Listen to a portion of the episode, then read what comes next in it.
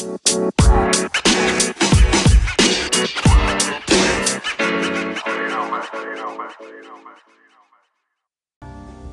going on, folks? Today is Monday, October 16th, and you have just tuned in to Case Catholic Radio. As always, I am your host, Steve Perry. So, I began writing today's podcast episode literally on Wednesday of last week. It's based on one of the readings from Wednesday, and it took me until today to finish it up. So, sorry for the delay, but hopefully it'll be worth the wait. But be that as it may, today is a Monday, and so. It's time for Dad Joke Monday. What does Batman like in his drinks?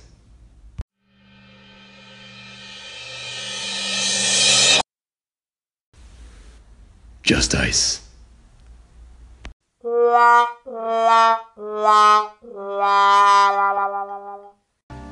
Ah, I appreciate that you guys haven't gotten sick of me yet. Anyway, today's topic is inspired both by a conversation I had with one of our students a couple of weeks back and the first reading from Wednesday of last week. What we're going to do today is we're going to look at the figure of Jonah from Wednesday's first reading and use his story as a place to start to talk about the question of why do I not always get what I ask for in prayer? So, as we prepare to open up the scriptures, I invite you guys to just stop, take a second, collect yourself, and remember that wherever you are, you are in the presence of a God who loves you. This is a reading from the book of Jonah. But to Jonah, this seemed very wrong, and he became angry. He prayed to the Lord, Isn't this what I said, Lord, when I was still at home? That is what I tried to forestall by fleeing to Tarshish. I knew that you are a gracious and compassionate God, slow to anger and abounding in love, a God who relents from sending calamity. Now, Lord, take away my life, for it is better for me to die than to live. But the Lord replied, Is it right for you to be angry? Jonah had gone out and sat down at a place east of the city. There he made himself a shelter, sat in its shade, and waited to see what would happen to the city. Then the Lord God provided a leafy plant and made it grow up over Jonah to give shade over his head to ease his discomfort. And Jonah was very happy about the plant. But at dawn the next day, God provided a worm which chewed the plant so that it withered. When the sun rose, God provided a scorching east wind, and the sun blazed on Jonah's head so that he grew faint. He wanted to die and said, It would be better for me to die than to live. But God said to Jonah, Is it right for you to be angry about the plant? It is, he said. I am so angry, I wish I were dead. But the Lord said, You have been concerned about this plant, though you did not tend it or make it grow. It sprang up overnight and died overnight. And should I not have concern for the great city of Nineveh, in which there are more than 120,000 people who cannot tell their right hand from their left, and also many animals? The word of the Lord. So, Jonah is like almost a comedic figure in my mind. He literally refuses to go to preach to Nineveh because he's like, if I do that, God, I know that you're going to forgive them, and I don't want to be a part of that. And when he does finally, after getting swallowed by a whale, acquiesce to God's command, it plays out exactly like he expected. And he's like, Oh, woe is me. I knew you would be merciful. Just kill me now. I don't want to have to live in a world where you forgive people like these.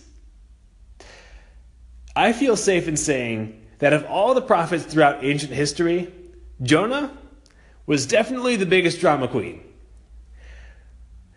Now, it's easy for us to look back at the figure of Jonah and be like, man, he is ridiculous. He's obviously asking for all the wrong things, and he pouts and whines when he doesn't get them. But it leads me to wonder how often do I do the exact same thing? I've heard it said before that God almost never says no to anything asked of him in prayer. His response instead is almost always one of three things yes, not yet, or I have something better in mind. And I've come to believe that this is 100% true. I believe that when I ask God for something and it doesn't play out like I asked it to, that it is because either He plans to give that thing to me in His time, or because He wants something better for me than the thing that I'm asking for. It's easy for us to get frustrated when our lives don't play out the way that we pray for them to. But it can help us to weather that frustration when we keep in mind that God's designs for us are so far above our own. And He knows so much better how to get us where we actually ultimately want to be. Now, I don't think that it's very hard to keep this in mind or to believe it when the things that we're praying about are superficial things.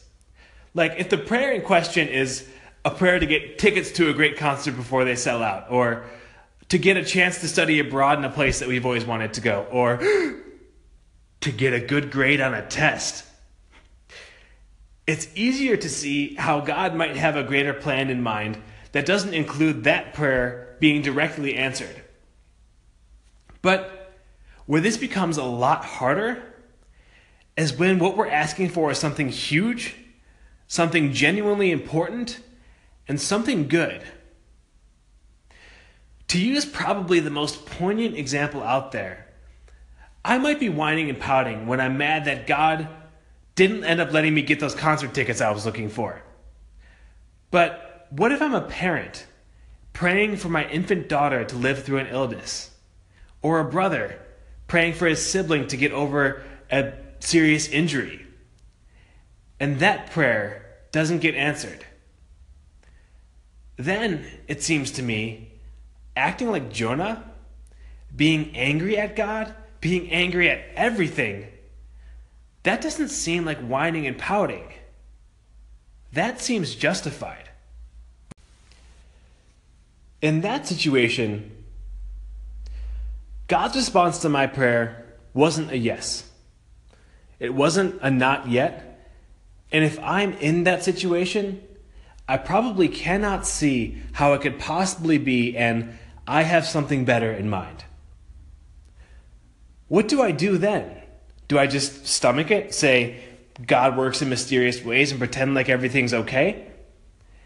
In my opinion, and this really is just my opinion, no. In situations like this, and it's an extreme example, but lesser things can fit in here too. You are hurting. And you feel that God could have and should have protected you from that pain.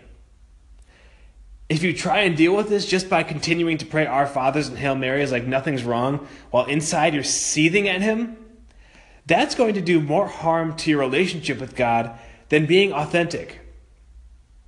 I believe that if you're angry with God, let your prayer express that. God is a big boy. He can handle whatever anger you throw at him, whatever words you throw at him, and whatever pain you throw at him. In that way, I think Jonah is actually a great model for us. He genuinely feels that God has done wrong by him, and he doesn't hide it from God. He speaks openly to him about it. Jonah literally tells God, You have given me a life that I don't want to live anymore. I am so angry that I want to be dead. And just look back at how God responds to Jonah. He doesn't get angry, he doesn't have hurt feelings. He just uses the opportunity to teach Jonah more about himself, to reveal more of himself to Jonah. But with that said, Jonah, in his authentic prayer, does go wrong in a subtle but significant way. While his anger at God is authentic, it is also prideful.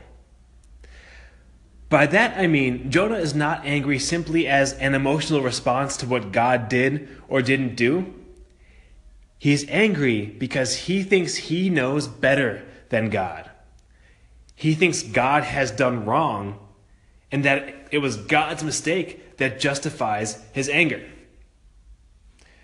To say this in another way, he thinks that God has failed at being who God is supposed to be. When our anger at God comes from a genuine hurt, whether it's from something as devastating as the loss of a child or sibling, or something more typical like missing out on a job or an abroad experience that you desperately wanted, it is very, very easy to think this same thing. And when we do, we do harm to ourselves and to our relationship with God. As challenging as this can be when we are really hurting, we must never be prideful in prayer. We must always remember as Christians that God never fails. And while we may never know on this earth what greater good He was protecting by denying us the answer that we sought in prayer, our faith in Him demands trust that this good exists. This doesn't mean we can't be angry. But as St. Paul says in his letter to the Ephesians, if you are angry, let it be without sin. Somewhat recently, I came up with this motto that's really been a guiding force for my own walk with the Lord, and I think it really applies here. When I disagree with God, it is not Him who needs to change, it is me.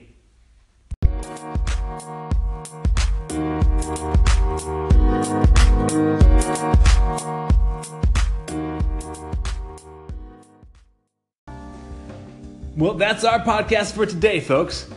Know that you are all in my prayers, especially as midterms week gets rolling. I wanted to give a quick plug to any of you who are not on our Newman email list or who haven't been checking out Holy Rosary's bulletin. This Thursday, instead of Newman night, because this is a stressful week and a lot of you are probably going to be looking for an opportunity to decompress, we're going to be having a game night at Holy Rosary starting at 6 p.m. We're to have a ton of games there, a ton of pizza and snacks. But if you want to bring some of your own favorites, please do so. And also, definitely encourage you guys to invite friends because this is by no means restricted to Newman members. All are welcome to join. With that said, we'll see you guys on Thursday, and we should be coming out with another episode before then. Until then, y'all, remember, you can do all things through Christ who strengthens you. Peace.